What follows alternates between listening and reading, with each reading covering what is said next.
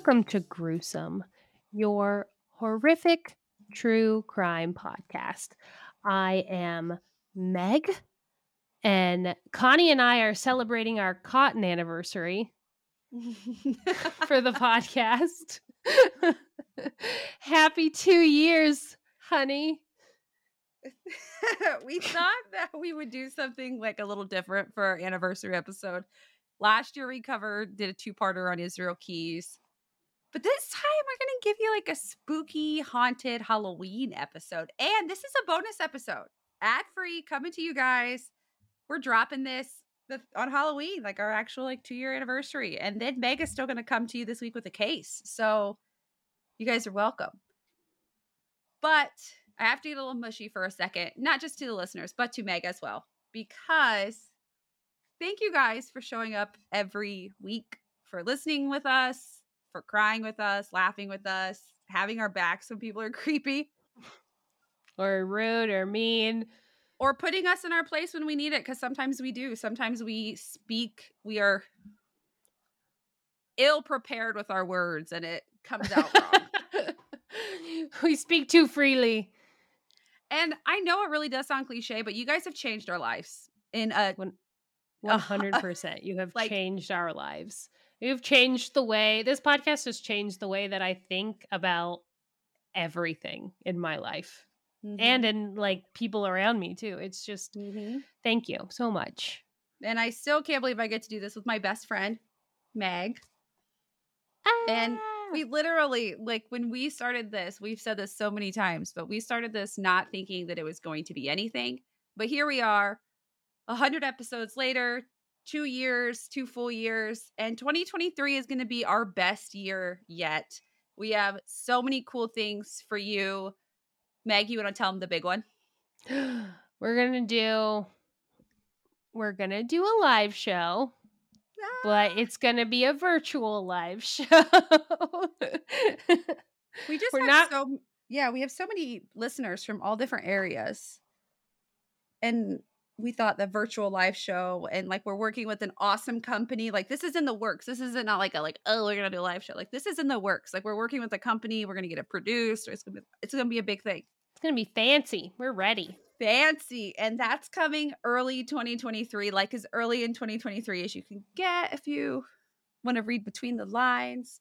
But yeah, we'll have new merch coming. Um, I think Meg is gonna repost some of our old merch. Is our anniversary? Was that the plan? Sometime this month? yeah i can do Mm, that Yeah. We'll do like our old merch. I sorry, I remember we had talked about it before. i forgot that's fine you gotta remind me of that stuff But seriously, thank you guys. Without further further blabbing, we are going to each tell you about a few of the most haunted places we know about. And this is how you guys know I love you because this is not my thing. because it gives her the willies Yeah, I already like drank a Red Bull at nine o'clock so I could stay up a little bit later. whatever you drink caffeine and you're like nah i'm done good night Mm, True. ADHD props. Um, I'm gonna start out. We're gonna do a little back and forth for you, which I also I love covering cases with you. It's one of my favorites. That's why I love our Patreon so much. Plug. get to be a little loosey goosey with it Starting our list is the Hoia Baciu Forest in Transylvania. Sorry if I pronounced that wrong. I watched a million videos and each video said it wrong or said it different. This forest is a gateway of the paranormal and largely believed to be one of the most, one of the most, if not like the most haunted places on the planet. The forest gained notoriety in the 1960s when a photo was taken by Alexandru Sift of a UFO hovering over the forest. People believe that entering the forest can transport you into another dimension, or possibly you enter it and you're abducted. There are reports that a shepherd and his 200 sheep entered the forest and never returned. There allegedly was a five year old girl who entered the forest, disappeared, and then returned five years later wearing the same clothes and looking like she hadn't aged a day. what? Mm-hmm. That gave me a- goosebumps. there was a woman who emerged from the forest with a 15th century coin, meaning like she was significantly like older than the people around her. People think this is where aliens are abducting people from. And honestly, like I'm gonna go are, into it. I want to No. know. No. Take me. I had to I put off writing this episode so much because I was getting like the heaps. Because people also think that this forest is where the devil official like the devil in the flesh lives. People have went into the forest and came out with like severe burns all over their body, rashes, headaches, high fever. The trees are like really twisted and contorted to where like not it's not like a normal tree and it they're all like really relatively young trees. Like they're not getting any they're not aging. The forest is over 200 years old, but the trees are not. They don't match that. There is an area of the forest where the trees meet in like a perfect circle to form a clearing of sorts. Most of the paranormal activity seems to be focused in that area, or dare I say, extraterrestrial activity. Soil samples were taken from the area to see if there was any like environmental reason why these things were happening and like the lack of vegetation and growth and like there was no scientific reasoning behind it. So is it like a ticket to literal hell? Is that like how you get there? I just picture like a guy in a suit, like sitting on a stump in the middle with like a fiddle. Yeah, And it's just like that's yeah. the devil. That's You what I Georgia the personification. just like that. I like these because we can be a little bit more silly with them, but it's still like it's terrifying. I watched to I get like I don't like to hike anyways. and like thinking that there's like forests where you can be trans like just abducted. It's like you walk in and there's like the movie theater like red rope lines and it's like, oh, here you go. Boop, out of here for five years. And then you like come back and I'm That, like, "Whoa."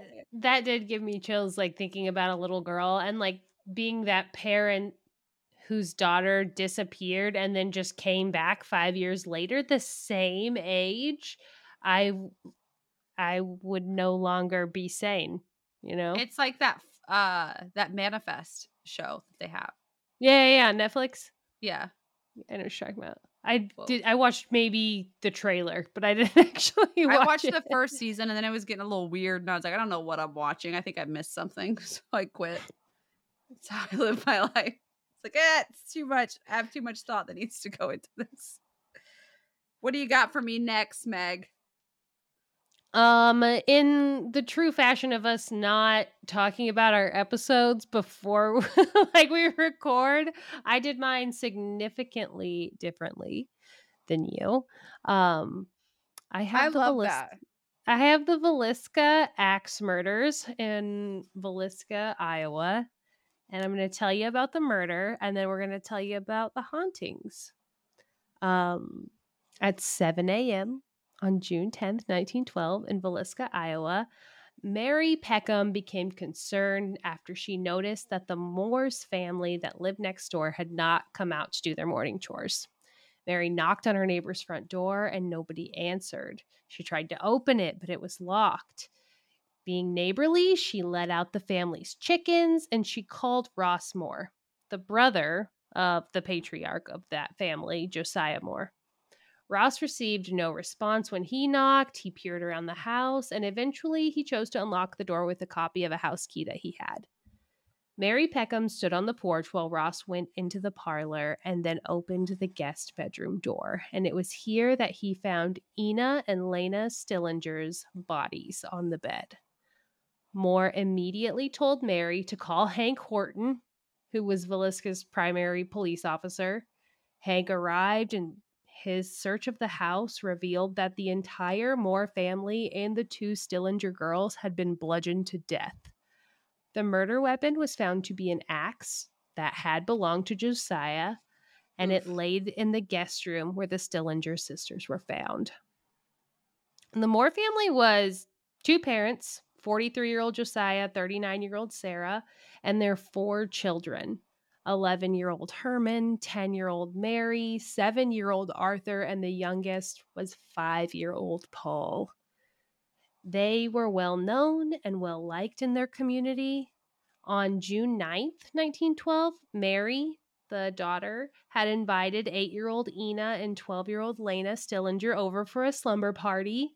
Oh, that evening, they had all they went to church together and they participated in a children's day program that sarah had coordinated and then after the event ended at 9.30 they all walked back to the moore's house. So they got there between like 9.45 and 10 investigations concluded that the murder took place sometime between midnight and 5 a.m uh, there's a rumor that they found cigarettes in the attic, suggesting that whoever was responsible had been waiting for the home or waiting in the home for the family to return.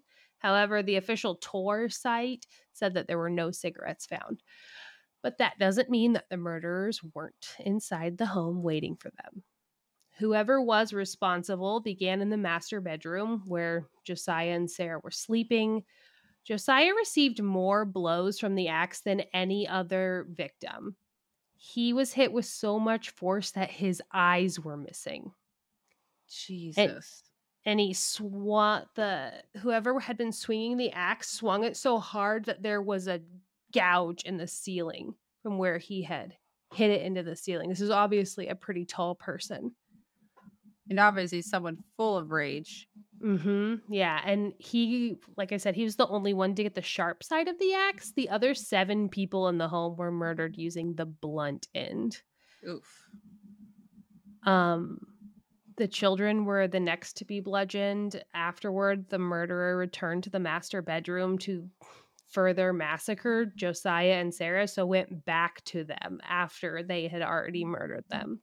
And they know this because the killer knocked over a shoe that had been filled with blood. Ina and Lena were the final two deaths in the guest bedroom downstairs. Lena was the only victim who seemed to be awake during her death because she had a defensive wound across her arm and she had fallen across the bed. Uh, her nightgown had been pushed up, and it led police to believe that she had been sexually assaulted after her murder. I would have left that out, but it actually is important in a minute. After the murders, a four pound slab of bacon was taken from the icebox and just left out. Wasn't eaten, just chilling there. That's weird. Mm-hmm. Maybe they had like planned to take it and they were got spooked and ran off. As you can imagine, an extensive investigation began and several suspects emerged. I'm going to go through them, but this case does remain unsolved. Um, but one of the suspects is going to link to our October bonus episode. So it's a nice little full circle moment there. uh-huh. Yeah, that's how I've ner- that's how I learned about this case like bef- prior uh cuz I had already like heard about the guy we were talking to be talk- you're about to talk about and I just didn't know he was linked to our October case until I started looking at the October. I know, isn't that interesting? And then um I talk about it in a minute, but Clementine Barnabet is linked in this case too. Mm-hmm. That's what just thinking. lots of full circle gruesome podcast moments up in this guy. Um, in 1912, every single transient person in the neighborhood was a suspect. Andrew Sawyer was a visitor. He was interrogated but let go. It was also reported that Sam Moyer, who was Sarah's brother, uh, often threatened to kill Josiah, but he had a rock solid alibi. So maybe he was just being a supportive brother occasionally.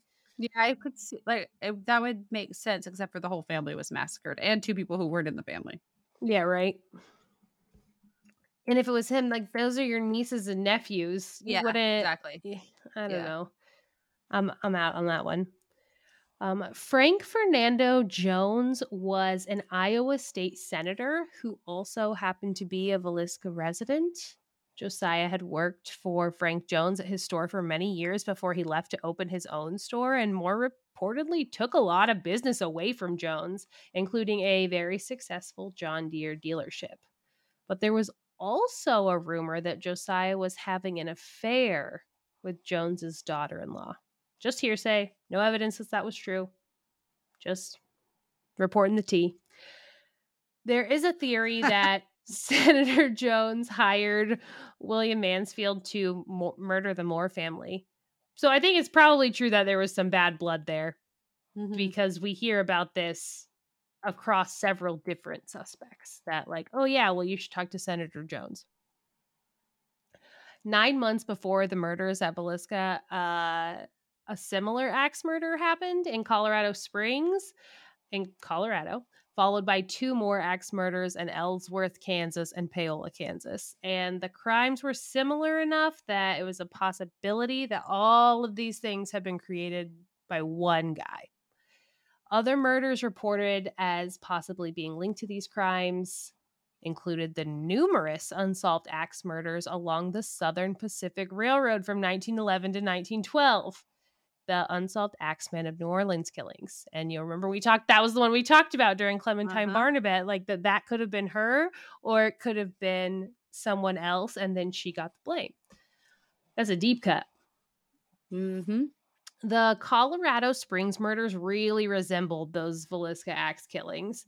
H.C. Wayne, his wife and child, and Mrs. A.J. Burnham were all found dead. They were murdered with an axe. Bed sheets had been hung over the windows to prevent anyone from looking in. At the Moore house, the murderer had hung aprons and uh, skirts over the windows. Another striking similarity was that the murderer had wiped the blood off of the axe and covered the heads of the victims with clothes, which is another thing that happened in the we talked about that in the Clementine Barnabet case. Mm-hmm. So William Mansfield, he was also the prime suspect in the Burns Detective Agency out of Kansas City. Uh, Detective Wilkerson thought that he was responsible for the axe murders of his own wife, child, and father and mother in law in Blue Island, Jesus. Illinois. Yeah, on July 5th, 1914. So, two years after those murders. Uh, the axe murders in Paola, Kansas were four days before Villisca. And then the murders of Jenny Peterson and Jenny Miller in Aurora, Illinois were also around then. There's just so many axe murderers, axe murderers. in like the South to the Midwest in that span of like 10 years. It's too much too much. According to Wilkerson's investigation, all of the murders were committed in precisely the same manner, indicating that the same man committed them. Wilkerson thought he could prove Mansfield was in each state. Uh, and in each murder, they were hacked to death. The mirrors in the home were also covered. A burning lamp with the chimney off was left at the foot of the bed. The murderer had washed his hands in every kitchen the murderer avoided leaving fingerprints by wearing gloves. He thought, like, this is all super strong evidence. I'm going to get you, Mansfield. Yeah.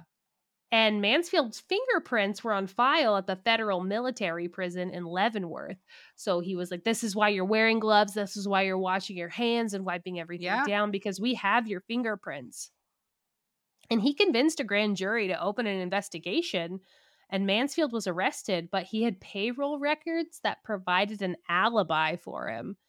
So it placed Mansfield in Illinois at the time of the Villisca murders. There was a lack of evidence, and then he won a lawsuit against Wilkerson, and they had to pay him two thousand dollars in 1914 money. That's, that's, yeah, that's a lot of money. Mm-hmm.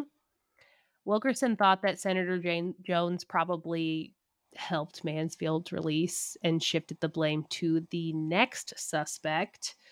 Uh, but there was a restaurant owner from Shenandoah, Iowa, that identified Mansfield as the guy he saw the morning after the Villisca murders. He was like, that was him. I'm 100% sure. Mm-hmm.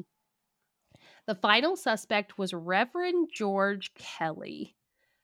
Kelly was a traveling minister in town on the night of the murders, working at the Children's Day Festival. He was described as peculiar. He had suffered a mental breakdown as an adolescent. Who among us didn't suffer a, mental breakdown as right. an adolescent? Same, sis. Same. But as an adult, he was accused of voyeurism, and he had also asked several young women and girls to pose nude for him. So, still a creep. On June 8th, 1912, he came to teach at those Children's Day services, which the Moore family attended. He left town between 5 a.m. and 5:50 a.m. on June 10th, right after and right before the bodies were discovered. And Kelly seemed fascinated with the case, like he wanted to be a part of it. He wrote letters to the police and investigators to family of the deceased. Made him look pretty suspicious. Mm-hmm. A private investigator actually wrote back to him and asked uh, asked the good minister if he might know anything about the murders, and Kelly replied with great detail. He talked about the sounds he had heard and that he himself had witnessed the murders. But his known mental illness made them question like did he is he imagining this because he wants to be a part of it or did he really commit these murders? Yeah.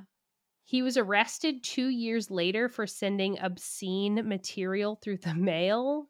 He was sexually harassing a woman who applied for a job as his secretary. And he was sent to St. Elizabeth's Hospital for the Mentally Ill. Um, and remember that? It's a national mental hospital in Washington, D.C., because I'm going to talk Mhm. about that one in a minute, too. In 1917, he was arrested for the Villisca murders and police got a confession from him. Except after several hours, he recanted. And after two trials, he was acquitted. Jeez. And then the one we Connie and I were talking about in the two, 2017 book, The Man from the Train, Bill James and his daughter Rachel, uh, they discuss these murders as a part of a much larger series of murders that they believe were all committed Right. by a single singer. Oh my goodness, a single serial killer. Uh, in the book, they think that the murderer was Paul Mueller, an immigrant, possibly from Germany, who was the subject of an unsuccessful year long manhunt. And he was the sole suspect in the 1897 murder of a family in West Brookfield, Massachusetts. They had employed him as a farmhand. Mhm. The author's research started in an attempt to solve the Villisca axe murders. Um, but his daughter found all these archived newspaper stories talking about these dozens of families who were murdered in the exact same circumstances. And they it was like 59 people in 14 separate incidents. I'm kind of with them, you know, like at a Yeah, certain point you're like, uh yeah, that is definitely the same person doing this. I agree. Um, and in Mueller's suspected crimes, there was often, not always, a sexual motive directed towards a young girl like Lena. So to get to the haunted part, obviously we're a house of, you know, six plus two were murdered. Mhm. Probably a good subject for rumors of a haunting. After the murders, the house went through the possession of eight different people, but the most recent acquisition was in 1994 by Darwin Linn.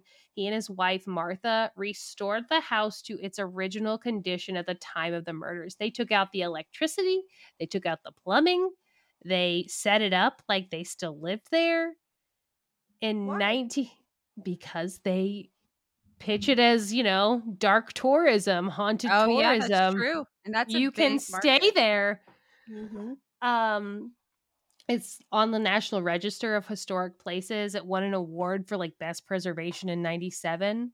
It has been pretty much on every ghost hunting show. And in 2014, 37 year old Robert Laursen of Wisconsin arrived with a group of friends for a little fun paranormal investigation slash getaway.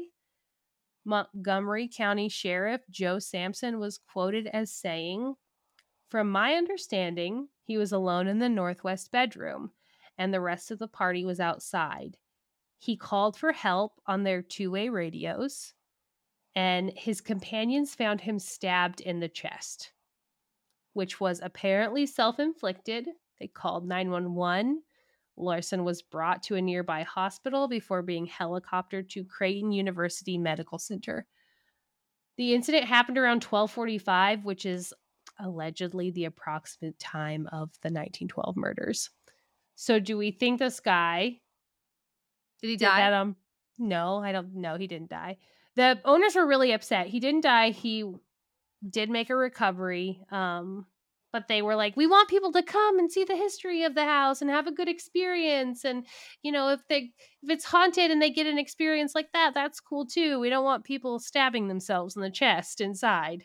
What if it like what if it wasn't just like a haha i'm gonna do this because i don't why maybe like, why would you? yeah like why? That seems like a i don't know. If it was i hope he got the help he needed why would he need to stab himself in the chest if he wasn't trying to do it like if he was trying to do it as like I don't know. It's, it seems um it seems like it's haunted and I would never fucking go there. it seems like it's haunted. We don't want anyone whispering that to us. Um the owner Martha says that she's got notebooks just full of people who have experiences that include like playing with ghost children, hearing voices, photographic evidence, um, you can tour or stay overnight in the home. It'll cost you $428 for one to six people if you want to have your own little haunted slumber party. It's a 400 nope dollars to me. yeah, that's sorry, Martha. You're not getting getting my paper here. I was reading on Reddit and like because there's a lot of paranormal investigation and there's been a lot of people that have stayed there and people were talking about how they rolled a ball across the floor and it stopped in the middle and came back to them. I read about one guy who ran screaming out of the house after he had set up all of his like, you know, is it EVP? Mm-hmm. All, of his, all of his, yeah, all of his EVP equipment. And it had EMP? been dead all night. Is it EMP or EVP? That's why I was I going back and forth with in my head. he had set it all up and it had been quiet all night. And then he went in to steal like a deck of cards and it just like started going crazy and he like freaked out and ran out of the house. EMF. So. Wait, EVP. You're right. EVP. EVP. Okay.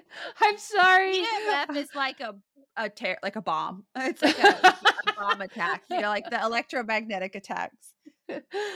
Uh, we are obviously not paranormal investigators, and we will not be anytime soon. Clearly, there used to be this like little spooky bridge that was right down from my house and i was like i'm gonna go tag that i remember that bridge yeah it was spooky right mm-hmm. and so it was like one night it was like 10 o'clock i'm like i'm walking down there and i got about 20 feet in front of it and i was like nope this is as far as i go back home and that was about as you wild as pass.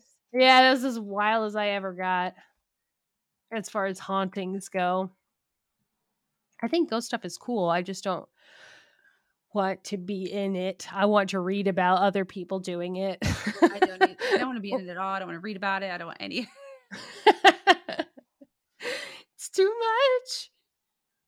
Well, next up, we're going to talk about the Whaley House in San Diego, California. It was built in 1857. It was the home of Thomas Whaley and his family. Since its since it had been built, it was a general store, first off. It was San Diego's second courthouse. It was the first brick home in all of California. It was the first commercial theater in San Diego. So you're like, okay, what makes it spooky? Because it sounds pretty wholesome. When Thomas and his wife Anna moved into the home, they thought it was their happily ever after, as many do. But prior to the home being built, it was the site of one of San Diego's most famous executions. It was the ah. hanging of Yankee Jim Robinson, a famous thief during that time period. The hanging was horrific. Like Death it didn't came, work or it didn't. he, the scaffolding Oof. was not high enough for his six foot three frame. No. And he spent a half an hour struggling on the rope. Oh my gosh. That's like, oof, that's too much. Me, yeah it gives me chills, just like gross chills, thinking about hangings in general, but like when they don't work, it's extra. Oof. Thomas knew about this when he bought the land and built his house. Right after the family moved in, their 18 month old son, Thomas, died of scarlet fever, Aww. which that's awful.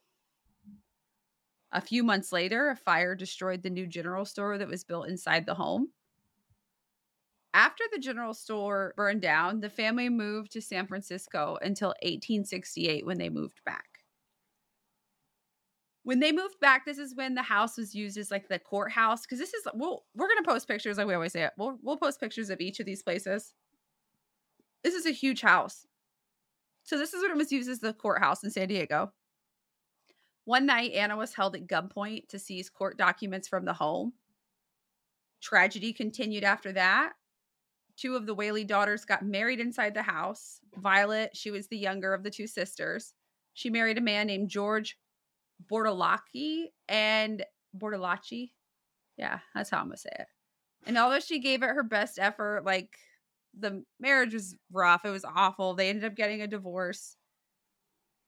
Trigger warning suicide. She was so bedridden with her depression following her divorce that she decided that she could not live with the shame. It wasn't the fact that she got a divorce because the marriage was horrific. It was the fact that back then, if you got a divorce, it was like shameful for you not only for you, but she had another sister who their they were um her fiance called off the engagement because of it. She decided that she could not live with this and she took her own life by shooting herself in the chest on August 18th, 1855. On August 18th, 1885. Over the years, many family members of the Whaleys, like their descendants, have lived and died in the house. Their Thomas died in the house, Anna died in the house, their children, Lillian, Thomas, Violet, and Francis.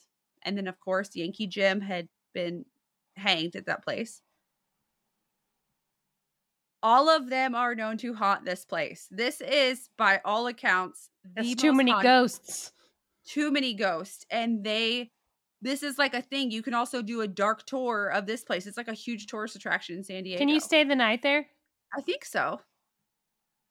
Don't get any ideas. I'm not go- No, I would pee my pants. I'm not comfortable with that. Baby Thomas. Again, yeah. if you've stayed there, I want you to tell me about yeah, it. But I area, don't want to actually do it. Baby Thomas is known to visit visitors of the home they could hear tiny footsteps, the sounds of him crying, or even laughing, which is. I think, worse. like that's scarier to me to hear a little kid laughing and there's no one there. Yeah. Others report the ultimate scary noise. There's no children, and you just hear like, ha, ha, ha. I'm just like, that's ah, I think of no. there are no happy children here. There's reports of a young woman just like lingering on the second floor of the house. Um, after that, people believe it's Violet because, like, after she was divorced, she spent a lot of her time on the second floor. So they think it's still her, just like overwhelmed with grief. And you can tell if she's around because I guess the entire it's like, you know, on the fifth, what is it, the sixth sense? the fifth sense the sixth sense where everything gets like really cold. Thomas, Anna, and several other spirits have also been felt without the home, like Dad Thomas, not Baby Thomas. Um, many people have seen Thomas like fully dressed, coat, hat, all of that, standing at the top of the stairs, like he's welcoming welcoming you in. There are mists that like come through, lights turn on and off, crystals in the music rooms, lamps like swing all the signs that like the Whaley family still live there. No one has lived there in the home since 1953.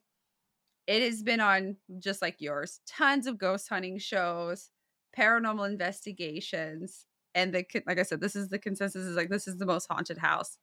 Yankee Jim is known to like be like you could like a poltergeist. Yeah, like, like it's, messing stuff up. That's how I picture him, at least. If the, I had a horrific death like that, I would haunt the shit out of that house. Oh, one million percent. I hope mm-hmm. that I'm a ghost so that I can haunt people. Mm-hmm. Like maybe it'll take away some of that stigma for me. yeah. Maybe I won't be as afraid of ghosts when I am a ghost.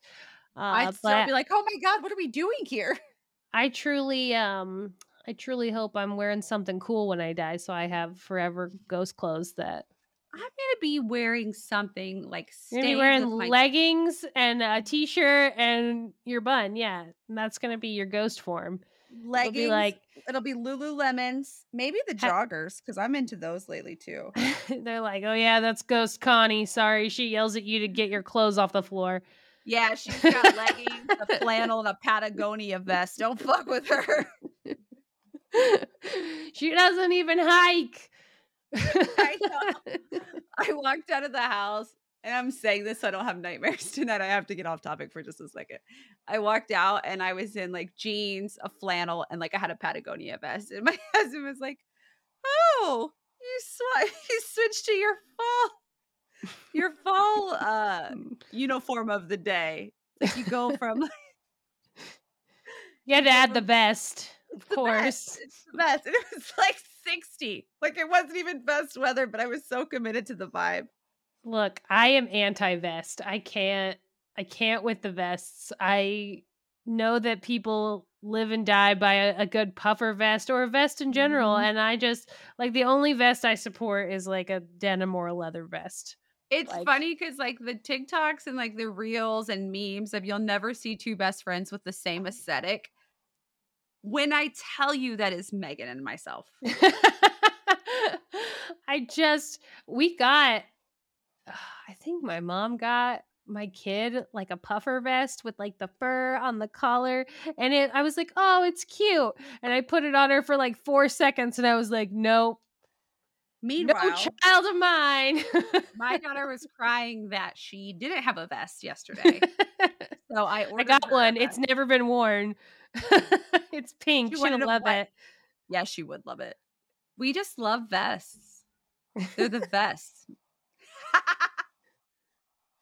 Sorry. I made a pun. No, you didn't. No. You made a rhyme. They're the best. Like Oh, you did. okay, that counts. I'll take okay, it. put me out of my misery. Let's do this. The next one. You'll remember. I told you to remember. St. Elizabeth's Mental Hospital because I want to mm-hmm. link this back to this scary haunted location too, which I looked at pictures of and genuinely it's, felt afraid. Yeah, this place it's, is horrifying. Is so scary. Um the hospital opened in January 1855 and it became officially known as the Government Hospital for the Insane. It housed more than 8,000 patients at its peak in the 50s, uh, but it has been abandoned since 2010 when a new facility was built on site. The new facility houses mostly patients who have been found not guilty by reason of insanity or considered incompetent to stand trial. So there is still on this plot of land a hospital. Uh, the hospital housed two almost presidential assassins Richard Lawrence, who tried to kill Andrew Jackson, and John Hinckley Jr., who shot Ronald Reagan uh, but failed to kill him. And also Charles Guiteau until his execution after he assassinated the 20th president of the United States, James Garfield. All three men were housed in the hospital after their claims of insanity at their trials. St. Elizabeth's is believed to have treated over 125,000 patients though an exact number is not known due to its poor record keeping. But it's believed that there are thousands of people buried there in unmarked graves. And the new facility has the means to, it's like technology where they can go over it and see if there are bodies underneath it. And they just haven't done it yet. What? Yeah. So there are potentially still bodies in graves. Um, St. Elizabeth's is also also the birthplace of the lobotomy as we know it in the mm-hmm. US. At just 28, Walter Jackson Freeman II became obsessed with the idea that psychological problems could be treated physically. He didn't care who he practiced his macabre treatments on because in asylum more than night more than 40% of those who went into the asylum did not leave.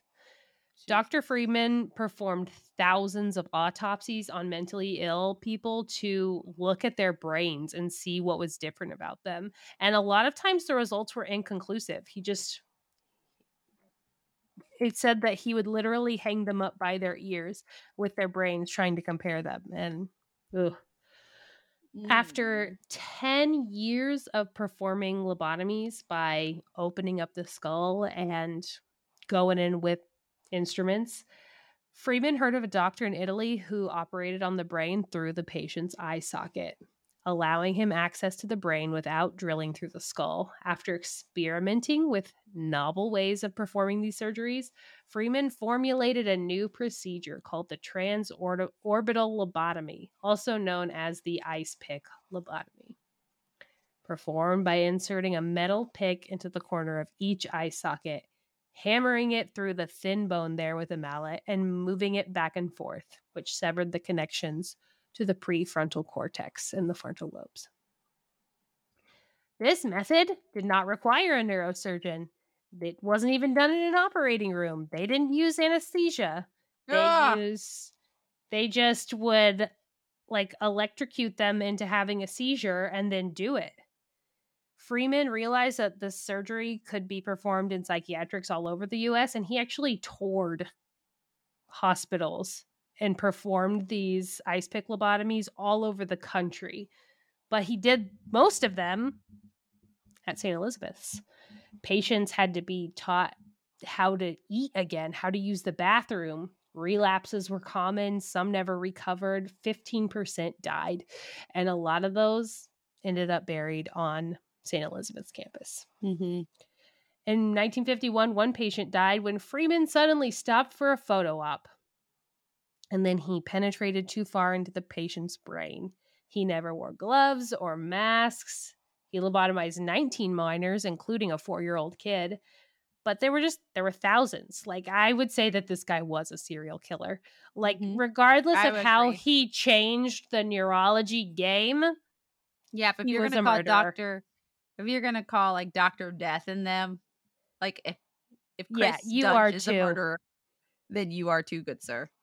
And even if you read the way he talked about the patients in these in this these hospitals, like he viewed them as like animals.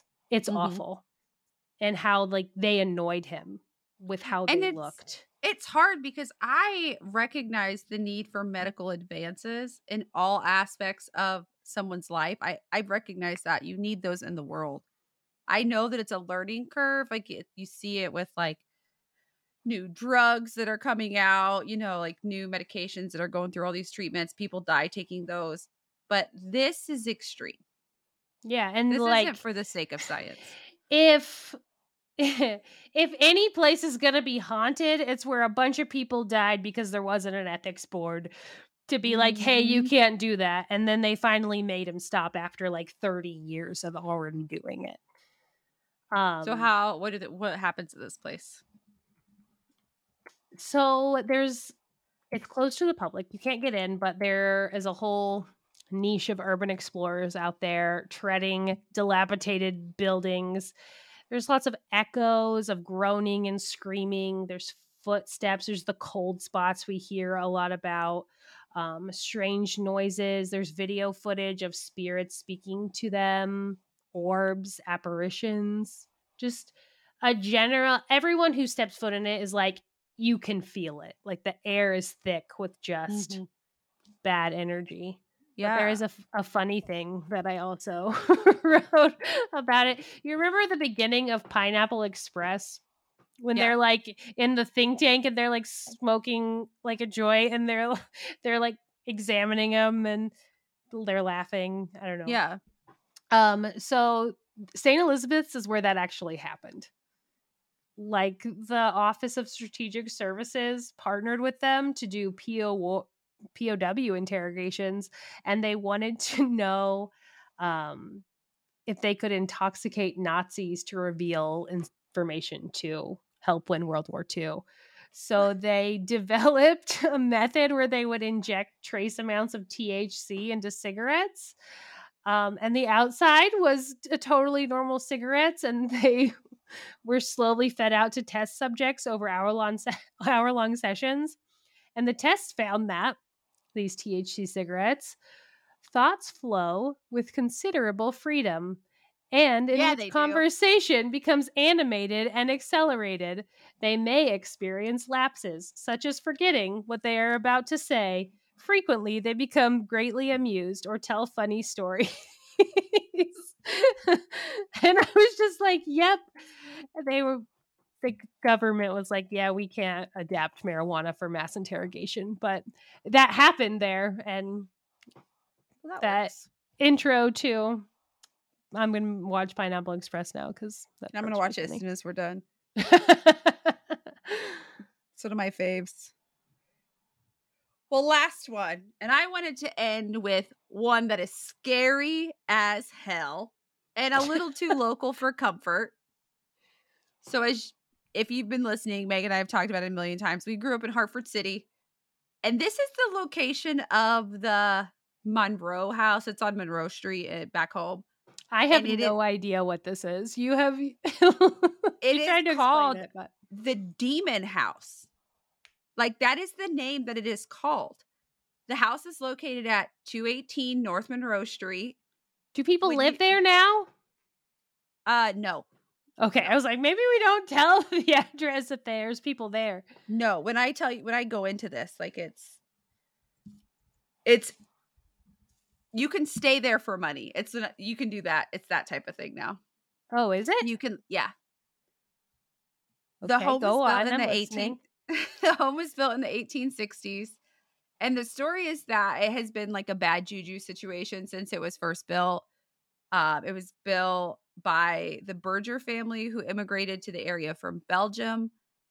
Um, the john berger had dreams of like this long and happy life in america this new home in indiana. But as soon as they moved in he died of tuberculosis a fire destroyed a large part of the property. A number of his relatives died horribly or suffered suffered other gruesome fates at this place. Um, his widow needed money because like she didn't have like a, a breadwinner anymore. So she started renting out the space because it's a huge house to other people who were like coming through. Um one of the people that she rented the house to was the Myers family. Ulysses Myers was a well respected member of the community.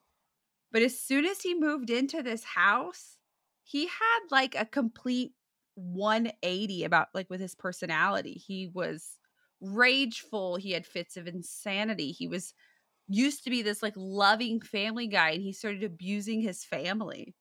It's like what you see in the Amityville horror movies, but this shit is real life. Yikes! I've This- never heard. this. yes i we i never heard it i started hearing about it like on facebook like probably a few years ago it is terrifying he this guy changed so much that he just like left town took all of his own money and then left with a mistress people who have lived there have literally been chased out by sounds shadowy figures strange sights and these are like literal like scary like not good. It's not like oh little kids playing in the hallway. These are like demonic entities. It seemed like the basement was like the source of all this negative energy. Uh, a 2016 paranormal lockdown episode investigated this demon house and human remains that were at least a hundred years old were found in the crawl space. What? Yes. When? This in 2016, they had to cut filming. You can watch this episode. They cut filming on this episode because they found remains in the crawl space. That were to two the- hundred years old or hundred years old? yeah, 100 years old. They sent the remains to IU and they still haven't identified them. IU, if you're not from India, it's Indiana University. Go Hoosiers. Uh, so prior- weird. Yeah, prior to this, a team of ghost hunters went into the basement, and whatever happened down there, they won't even talk about it. The whole group ran out, refused to go back inside, and these are like professional ghost hunters. There are recordings of demonic voices in the basement. The shadowy figures have like no human features. There have been fires that have like manifested in the basement, disembodied voices like echo in the hallways. There's, like I said, several deaths have occurred. The voices say, like, die, pray for us, get out. So it's like, I'm "Ah." looking at pictures right now and I know where it is, Yeah. but I just what's what's with this little girl? You can see pic like I keep saying you can see a little girl in the window. That's what they report Mhm. saying. This place is terrifying. And I told my husband, I was like, I want to drive by this next time we go home. Next time we're in the neighborhood. The hood. But Next time. dude, yeah. Huh. Interesting. One of the yeah, most I never heard about this. Because you have haunted places like, you know, like the Whaley House and, you know, the farm where it's like, it's Well, definitely every haunted. town has its own little local ghost story, you know. Every town's got a place they're like, don't but go you know there. Our place was, at least for me, it was like Crybaby Bridge and like 13 Graves. Like all of those places where it's like, I will. I went to Crybaby Bridge once, which is like if you go and you turn your car off, it won't start, and there'll be like baby handprints all over because it was like from back in the day, people would just like throw their babies over the bridge or something, or there was like a i don't know the story behind it. There's Every many every neighborhood, every state has that exact. They all have Crybaby Bridge, right? You got one. Yeah, Someone has yeah. it. Like a 13 graves where like it's like you count the graves and you And you go around. twelve, you come back. It's thirteen. Yeah. But I went to Crybaby Bridge once. I was probably 16, 15, 16. And I was trying to be like super cool as a boy and I vomited. That's Like, hilarious. Right. Because I wanted to, they kept opening the doors and it was like four of them. And it was like me, three girls, and like these four guys. And I was like, please stop, please stop. And like, you know, they didn't give, they thought it was funny to like see me. And then I literally like hyperventilated and vomited. In the car, because honestly, good for Yes. you. Yes. I no, it was like all over myself. Like we had to drive back from Jay County because it's like the Jay County area, I think. And I was covered in vomit. No one none of- Laughing. Yeah, and Laughing after we're you. done, I'll tell you who the people were. And I okay, they perfect. never- I do want to know. they, they never like that was pretty much the end of it. Like, Actually, we can't hang out with her anymore. this is about the time when I transitioned to your friend group, you were like, I got to get new friends. new friends, because I just threw, I just threw up. I scared all my other friends. Eh. Um, when we first moved to Indiana, there was this house on Kickapoo Street. It was this big brick house, and it had like a secret tunnel in it or like a secret room in it. And my mom wanted to buy this house so bad. It was like cheap as dirt because it needed so much work. And I, my dad always tells me, he's like, we went in there, and I was like, absolutely not. No, but it was such a cool house. And I remember always walking by it and being like, that place is definitely haunted. And I had heard it was haunted. Um, Mhm. but I always was like, man, I wish they would have bought that house so I could live in that haunted house. But hindsight, glad that didn't happen. we talked about this when we talked about like it was one of our first episodes. I talked about how I was driving back from Gas City and there's this like windy road where my cousin had like a car wreck and oh, yeah, yeah, yeah. there was the cemetery on one side and then it's like this windy road and I saw I was driving back from your mom's house and there was no I wasn't. This was like way later. Why was I coming back from Gas City? It doesn't matter, whatever. But I was there was a figure standing in the road and I thought I was gonna hit him and I was like, ah, I'm not stopping. And it just fucking disappeared into my car and I still feel the heaviness. Like I still will not take that road because I feel the heaviness of that happening. And it was just the darkest, most sinister feeling I've ever felt. And I was I like, remember you telling me about that. Yeah. Uh, and then I was driving, I was driving home from my mom's, or I was driving towards that road and I took a video of that road. I sent it to you shortly after Yeah. that. I do remember that. I was like, hey, here's your spooky place. because you're a jerk.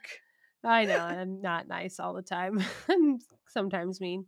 But hey, guys, thanks for sticking with us through our. there are If you- spooky little extra extra for you.